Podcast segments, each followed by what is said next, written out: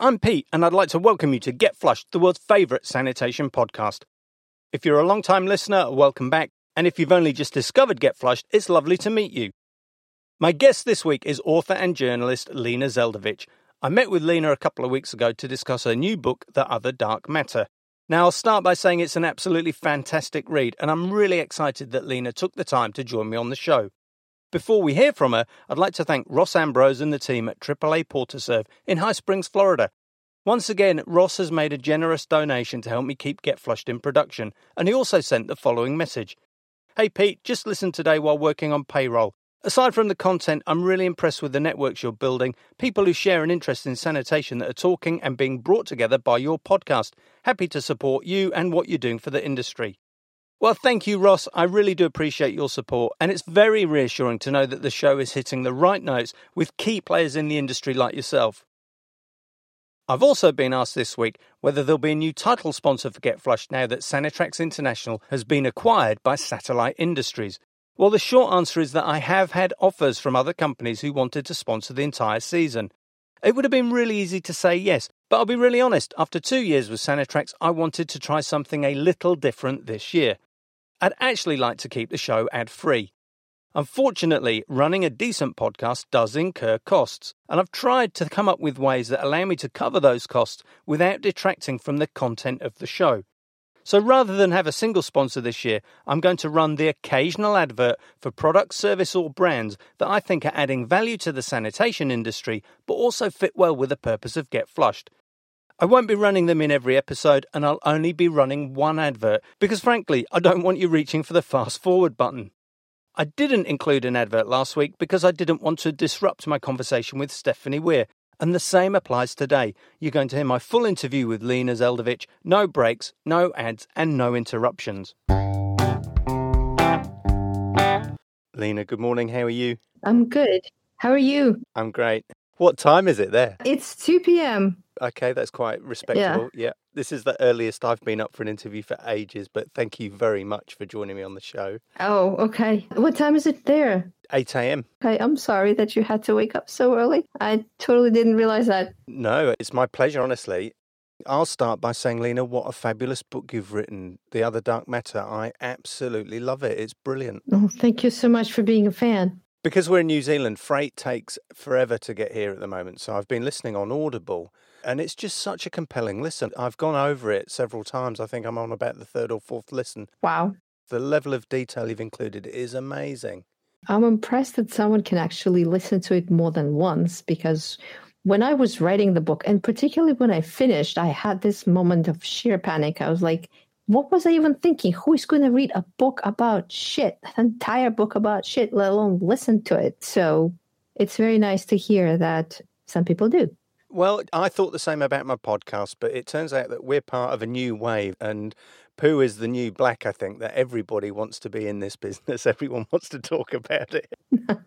I'm just blown away with how much detail you managed to include and the historical stuff, especially. How on earth did you research all of that? The depth of detail is incredible. Well, I only had 15 months to research and write the entire book, even a little bit less by the time all the contracts you know, stuff was finished. But I did a lot of work prior to that when I was writing the proposal, in which I outlined what the book was going to be about, what the chapters are going to be about, what I already knew. So I sort of had a roadmap, and then I just followed the roadmap. I did discover a lot of new things about history while I was you know, doing research specifically for the book and writing the chapters it was really fascinating to me to what extent our ancestors had similar trouble with their poo and how they dealt with it in a very different ways. So basically, humans started having problems with their shit disposal the moment they stopped being nomadic and started farming. Because before that, they could always walk away from their deposits and just keep walking you know, down the plains and chasing gazelles and deer and whatever. And once they started farming, they could no longer walk away from their shit. And sure enough, shit began to pile up. And once people started living in bigger cities, there was really no place to go. Basically, we've been dealing with it ever since. What's interesting to me is that different societies took it very differently. A lot of societies didn't want anything to do with it. Just we kind of don't today. But some dealt with it better than others.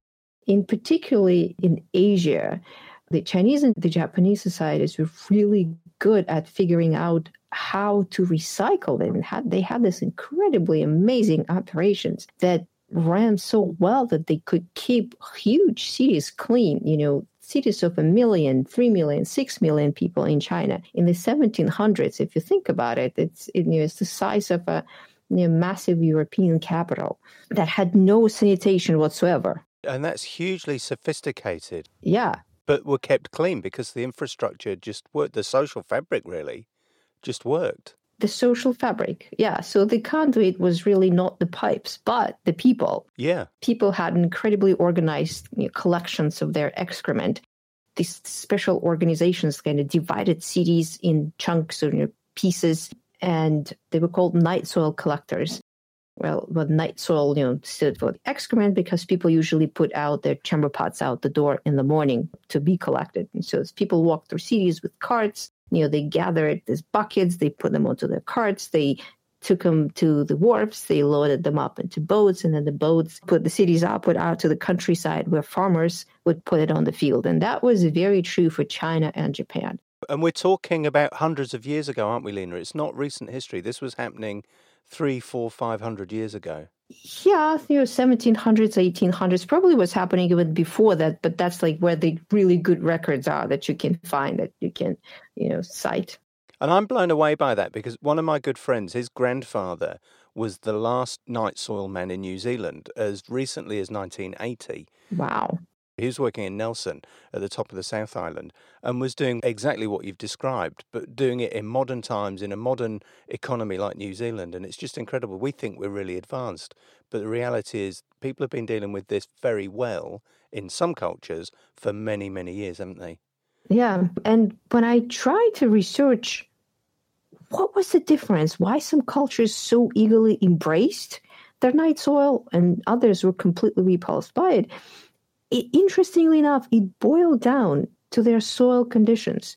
Cultures that existed in places where soils were poor and they naturally wouldn't grow a lot of food, and you had to work really hard to make the soils fertile. That's where who really became a commodity where it was needed, where life just wouldn't happen without it. And so people got very thrifty at, at figuring out how to bring it back from the city to the countryside, how to apply it, when to apply it, how to store it, you know, how to let it, you know, to sit there and, you know, biodegrade you know, during the winter and then put it in the fields in the spring and so on. And in Europe, that apparently wasn't so much of a pressure. You think that's because of the quality of the soil? Europeans were really blessed with the abundance of forests. If a farmer needed to clear a new patch of land, he would just cut down a few trees and there would be a new field. It wasn't like that in Japan and China. A new field would be basically just about barren and it was kind of like sandy and very poor. So people had to really work at making their soils grow food. So, did those Asian economies ever install underground sewers in the same way that we did in Europe and North America? Eventually, yes. I think in the 20th century, that's where all of that came to an end because that seemed like the new and good and healthy and, and sanitary standard. We're feeling the backlash of that now because the sewer systems in New Zealand and, and I know in, in other parts of the world are starting to fail because they're over 100, 150 years old.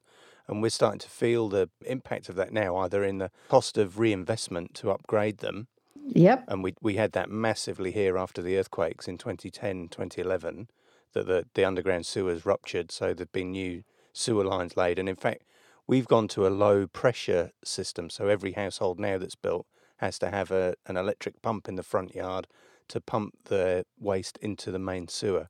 Whereas before it was all done on gravity, but the ground slumped so much that the gravity system wouldn't work anymore. Um, how interesting. Well, I think every every part of the world has its own problems. And this one is new to me. I'll just I'm just going to add it to my list. The other thing we've seen here is urban sprawl.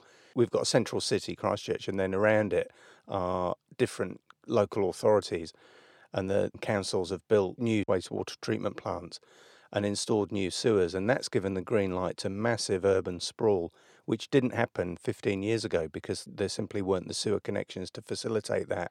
But now we've seen huge subdivisions and small towns pop up where there weren't any, and it's all been facilitated by the fact that there are new sewers.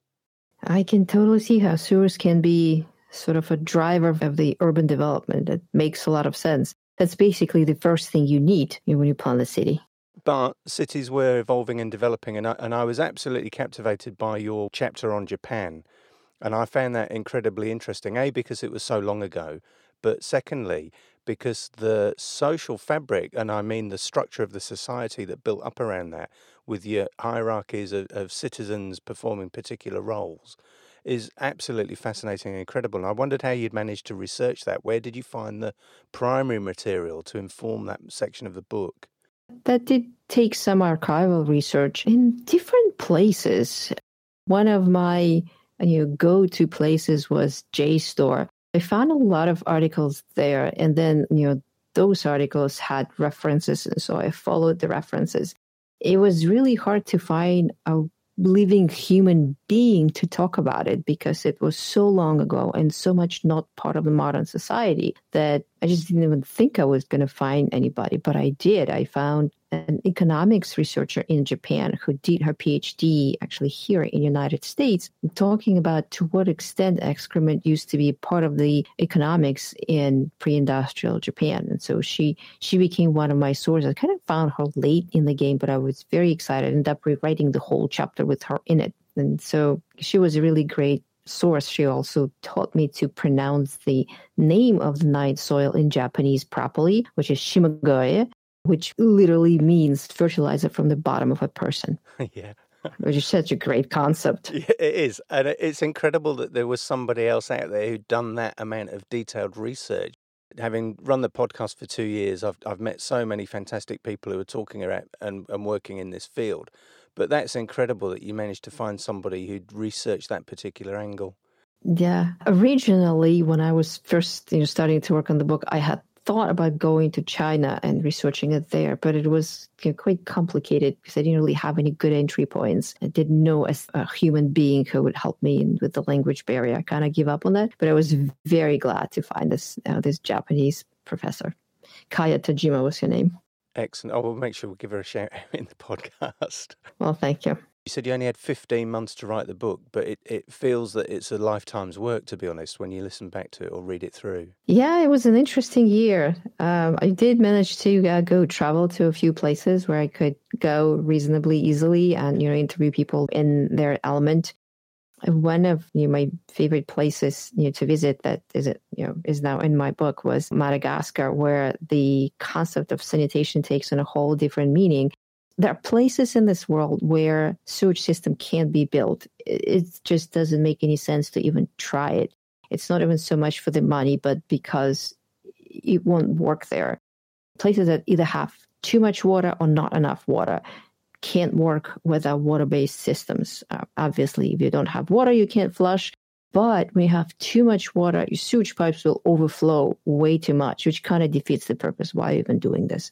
That's Madagascar. Madagascar gets flooded so regularly and so intensely that people living in the capital grow rice in their front yards in rice paddles. Like this is how much water there is. Traditionally, people dig holes in the ground and you know, build little shacks over it, you know, latrines, or they just head into the bush. The problem with both, and probably particularly with latrines, is that when it rains for five days and it floods, all this stuff comes out of your latrines and floats into you know people's yards and their living rooms because kind of like everything is there together and you know little houses. And it's a huge problem not only in Madagascar but in many parts of the developing world because once that fecal matter leaches into groundwater and into drinking water, it spreads disease. I've been working on this for so long, and every now and then I go back to my you know sources to like the Center for Disease Control here in the states, you know, and check their numbers, and the numbers are still the same. Something like two thousand children die a day from diarrheal diseases. This day is going to end for you and me, and two thousand children somewhere we are going to be dead.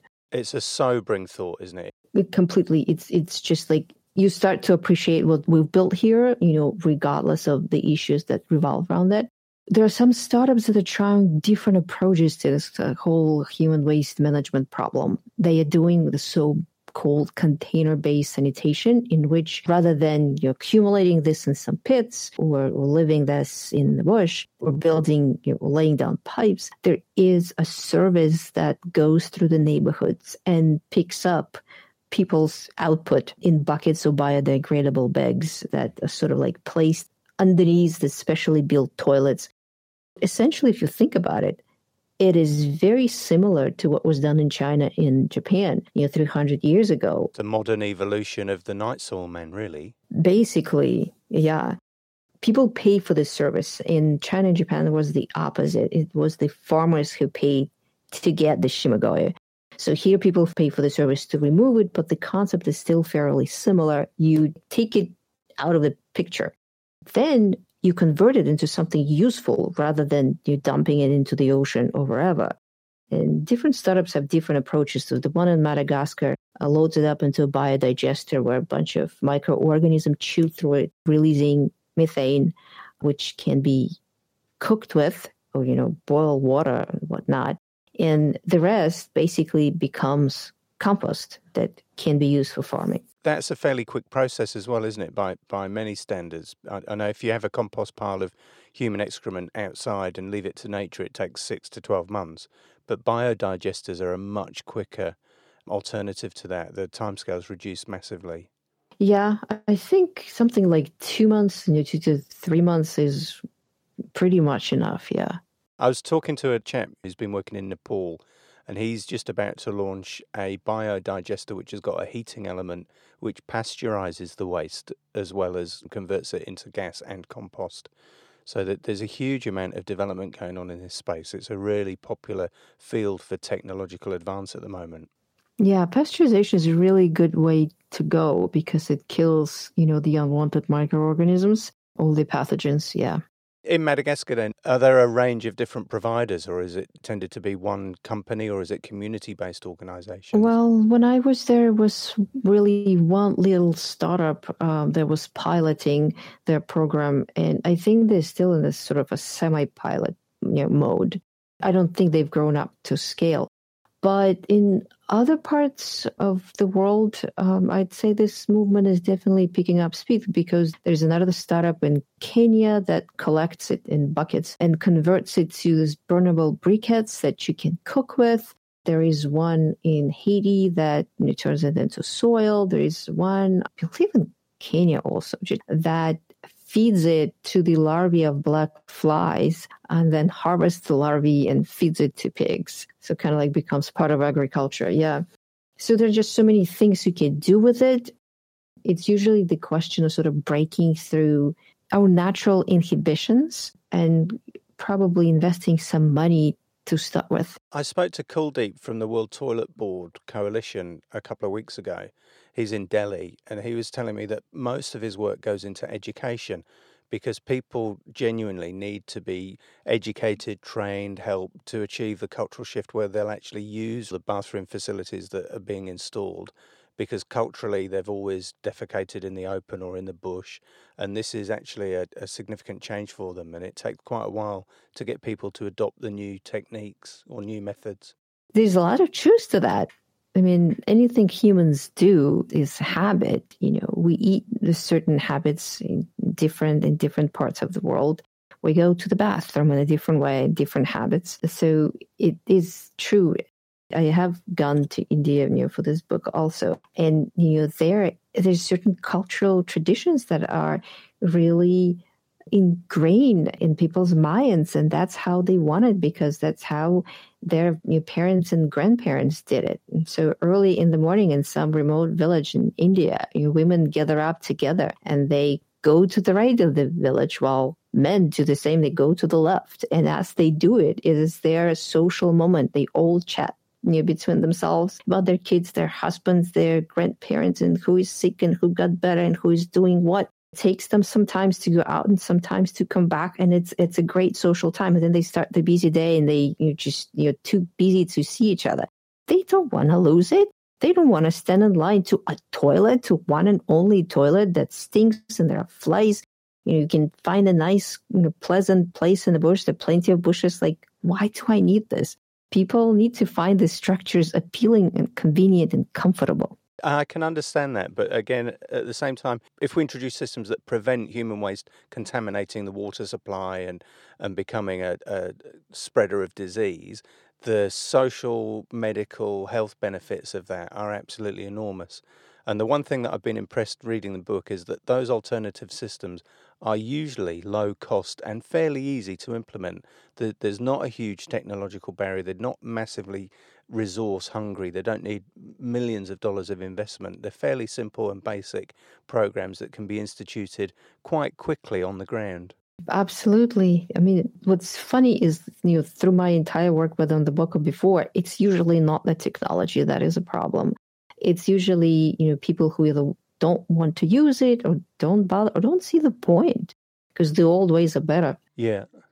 Working on the book, I was surprised how many different solutions exist there for almost every setting urban, suburban, rural, pretty much anything. One of my favorites was this little system you know, developed in Israel where it's basically a household digester where you can put um, it started with a food waste, but they now have versions that can be attached to low water toilets that don't flush a lot of water. This is home biogas. Yeah, that's that's home biogas. And so basically what residents get out of it is they put all this organic refuse into it and out comes you know comes the biogas and fertilizer for the garden. Now that's like a, such a great monetary incentive even for people who would have not been using a toilet. But if you put your metabolic output in it and out comes something that you cook with and something you can fertilize your garden with, then why not? It starts to make sense. I've reached out to the home biogas people and I've not been able to make much progress. I'd love them to come on the show. There's a fairly active Facebook group of people who've got home biogas digesters and, and have installed them all around the world. And the common theme that comes up in that group is that you need a very warm ambient air temperature. They don't work in colder regions, it needs heat from the outside. And there'll be a technological way to get around that, whether you can install a, a heating element that's powered by the biodigester itself or whether you contain it in a shed. But the common feeling is that they need decent outside air temperature. That is true, which is one reason why it probably would work in a lot of places in Asia, Africa, and South America. And the heating element, hmm, it probably can be added. I'm sure at some point they're going to work on it. The home biogas folks will come up with something because, yes, that is one of the challenges. Yeah, those microbes need to be warm and comfy. That leads me into one of the questions I emailed you, which is Chelsea spoke about this that the gold standard of a plum sewer has been held up as the pinnacle of modern sanitation systems for over 100 years. But we're starting to perhaps feel and consider that it's not the clean solution that perhaps we've all been led to believe, that they're hugely intensive in terms of the water demand. The cost of building planned sewers is absolutely enormous. And then you have to maintain and, and replace them as they age and, and start to fail. Do you think we'll ever get to a point where alternatives to the plum sewer become a reality for the majority of people in the world? I think it, is, it will be the climate change that is going to push us there. And it is already pushing us there, even here in the developed world where our systems so far are working quite well, you know, in mass, except for some sewage spills, some broken pipes, and some issues here and there. But I think it will be the the reality of our future life that will do it. You know, for starters, we're going to start running out of clean water. Here in the east coast of United States, where I am, we're still fine water-wise. But on the west coast, we we're not. The droughts are really severe, and people have to learn to conserve water one of the best way to conserve water is use some kind of an alternative to flushing toilets. So if you do, then reclaim this water right after you flushed. I am seeing you know some solutions you know, happening there. They're not in the book because while I was researching the book, they weren't quite there in the public eye yet, but they got to the point where they're being deployed now.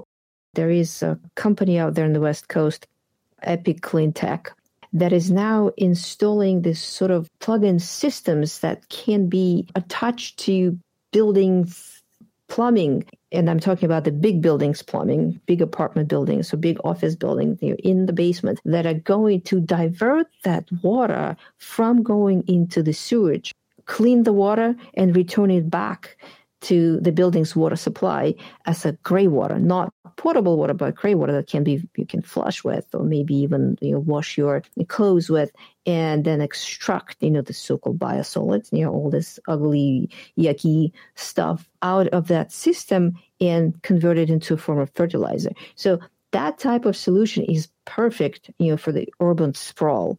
You know, maybe it's for each building or for a group of buildings, but it's happening already because as the population grows, you know, we can't keep increasing our resource use. We have to think about how we can reuse what we're using.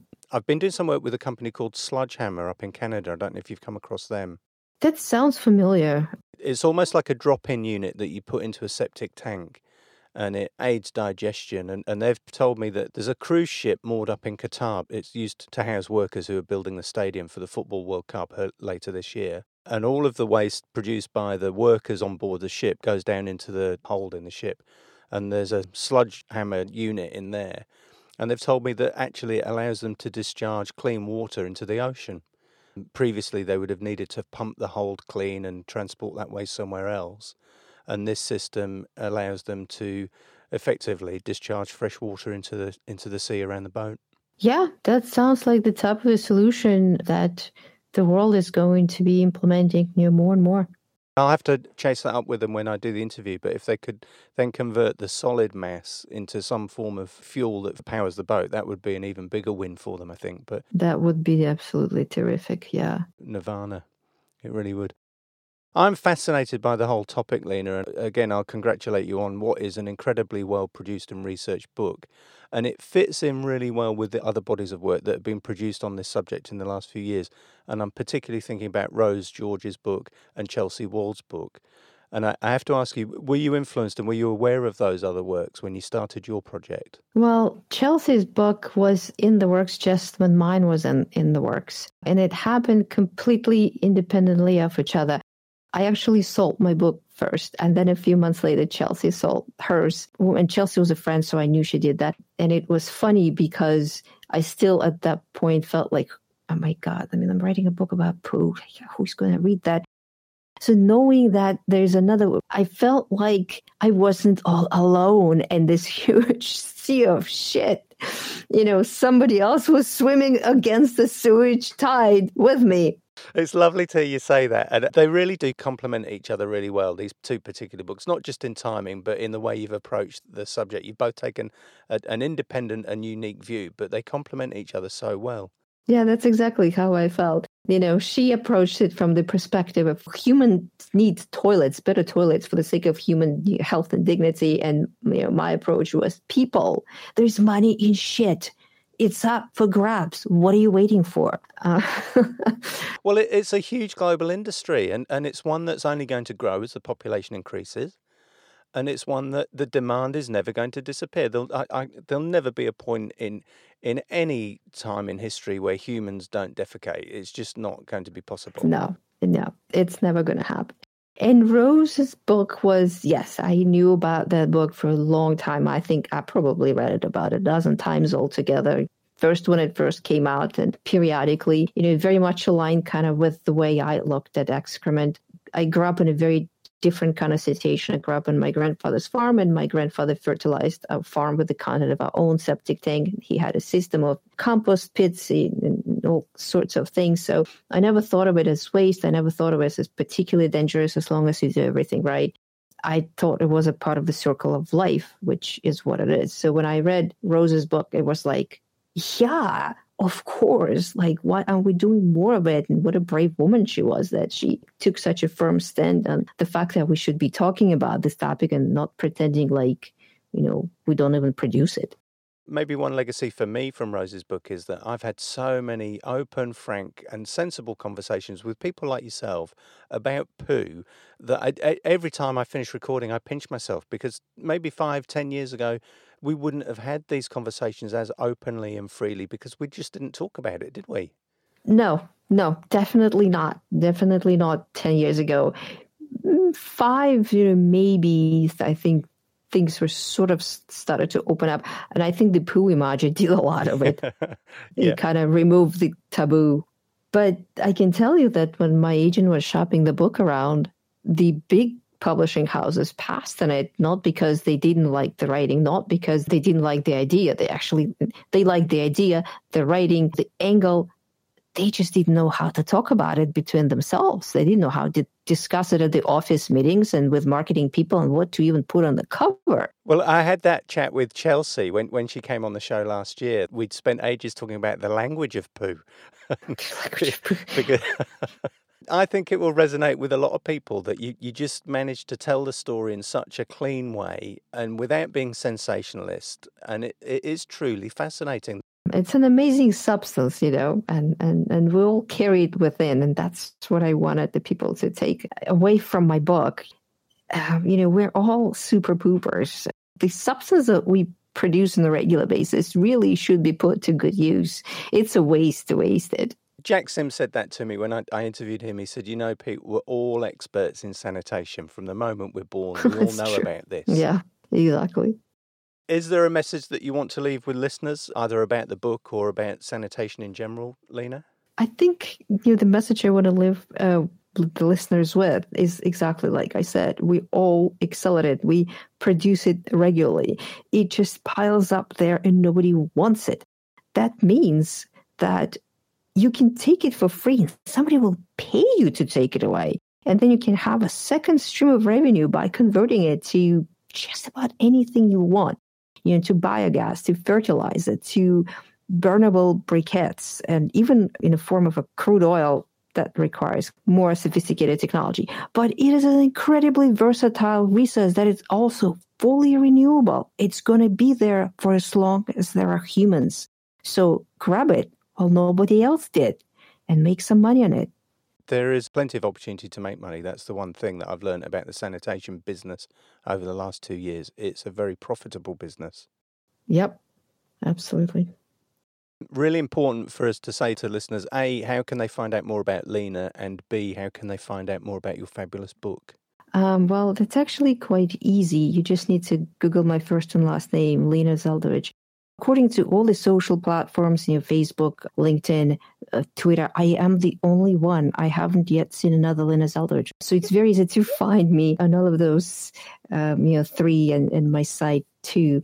My book is available pretty much everywhere where books are sold. You know, Amazon, uh, Goodreads, Barnes and Nobles. I'm not sure what might be the equivalent in New Zealand, uh, but it can certainly be downloaded as a Kindle book and as Audible too. And the Audible book is a fabulous listen. I'll, I'll keep saying it. Um, it. If you've got a particular link, maybe a patron link that you want me to include in the show notes, Lena, I'm more than happy to do that for you. Okay, I can do that. I'll send you a link directly to the University of Chicago, and there's a 20% off that comes with it, you know, code. I'll send you that too. Excellent. Well, I, am going to urge all Get Flushed listeners to buy the book because it is just a, a brilliant read, and I've thoroughly enjoyed listening to it. And I'm, I'm absolutely delighted you've been on the show. It, it's been great. Thank you, Lena. Thank you so much. Bye. Bye. I said it several times during that conversation. I'll say it again now. The Other Dark Matter is an absolutely fantastic book.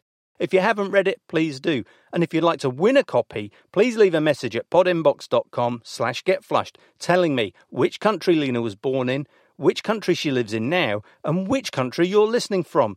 And if you do enter, remember to press save and leave your email address so that I can get in touch to arrange delivery. That's podinbox.com slash getflushed.